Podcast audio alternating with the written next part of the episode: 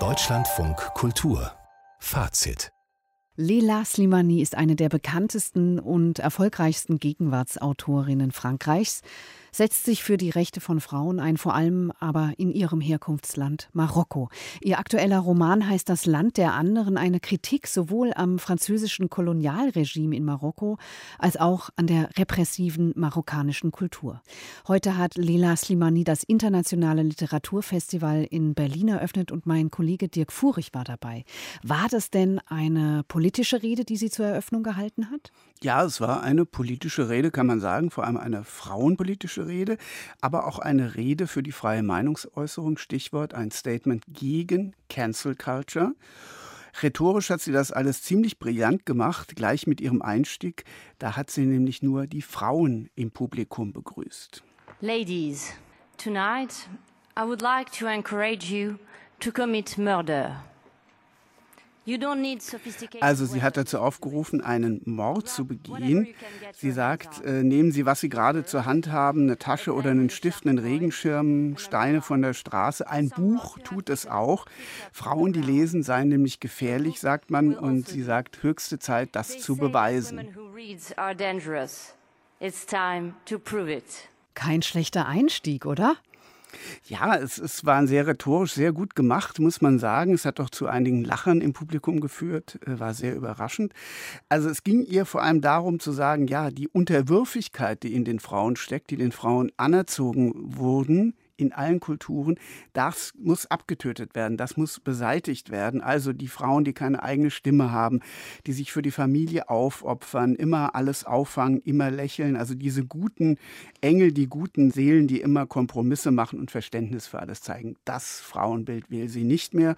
Da hat sie auch Rückblicke in die Literaturgeschichte geworfen, zu Tolstoi, Germaine de Stael, Flaubert mit Madame Bovary, Virginia Woolf, bis sie dann zu ihrem großen Vorbild kam, Simone de Beauvoir also ein sehr französisches Ideal und Vorbild.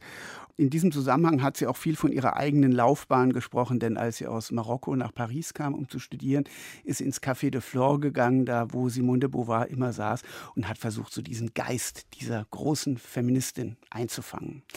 Ich habe eingangs erwähnt, dass sie sich ja auch ganz besonders für die Rechte von Frauen in Marokko engagiert. Hat sie darüber auch gesprochen oder war das eher so ein allgemeines Plädoyer im Sinne von MeToo? Sie hat sehr persönlich gesprochen, gerade was diesen Aspekt betraf. Sie hat erzählt, wie sie als Kind aufgewachsen ist, wie ihr alles verboten wurde, wie ihr immer gesagt wurde, du darfst das nicht, weil du ein Mädchen bist. Und äh, das ist ja auch so ein Thema, was in ihrem Roman, Sie haben es eingangs erwähnt, das Leben der anderen auch thematisiert, also die Unfreiheit von Frauen in Marokko. Und das hat sie hier auch aufgegriffen. Sie haben ja auch eingangs erwähnt, dass in dieser Rede aber auch so ein Plädoyer gegen Cancel Culture gehalten wurde von Leila Slimani. Was hat sie da gesagt? Das war auch erstaunlich direkt gegen alle Formen der Bedrohung der freien Rede. Wer sie kennt, weiß, dass sie da wirklich auch allergisch ist gegen alle Fragen von Cancel Culture. Und dazu hat sie dies gesagt. Today, the tensions of public debate the emergence of social networks and social movements like cancel culture tend to restrict also sie sagt, die sozialen Medien, die sozialen Netzwerke haben die Tendenz, die Freiheit von Künstlern und Schriftstellern immer mehr einzuschränken. Und das findet sie sehr deprimierend. Sie sagt, Künstler dürfen sich nicht dem Zeitgeist anpassen und sich der allgemeinen Meinung, der gängigen Meinung unterordnen. Explizit hat sie also auch noch gesagt, ja, man soll auf jeden Fall auch umstrittene Autoren lesen, wie Celine oder Heidegger oder auch Musik von Wagner hören. Man dürfe nichts umschreiben, die Leser nicht ähm, als Dummköpfe betrachten.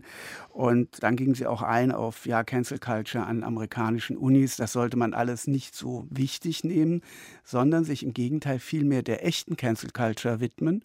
Und das heißt für sie die Leute, die gerade im Nahen Osten die Freiheit der Rede unterdrücken, Taliban die Buddha-Statuen zerstören oder in Mali alte Handschriften zerstören, verbrennen. Alles, was mit Fundamentalismus zu tun hat, mit religiösem Fanatismus, das ist für sie die eigentliche Cancel mhm. Das klingt nach einer Rede, die möglicherweise an Stellen auch polarisiert hat. Ne? Also würden Sie sagen, das war eine gute Einleitung auch für das Internationale Literaturfestival? Das war eine absolut perfekte Einleitung für die diesjährige Ausgabe dieses Festivals, denn das Festival hat tatsächlich einen Schwerpunkt, der nennt sich Identitätspolitik und Wokeness. Und da geht es auch gerade um diese Fragen, die wir angesprochen haben, also Cancel Culture mit Leuten wie John McWhorter aus den USA. Aber es geht auch mit zum Beispiel Pascal Bruckner, ein sehr prominenter Philosoph in Frankreich, der sich gegen die Verharmlosung des islamischen äh, Fundamentalismus in Frankreich, vor allem durch die französische Linke, engagiert und einsetzt.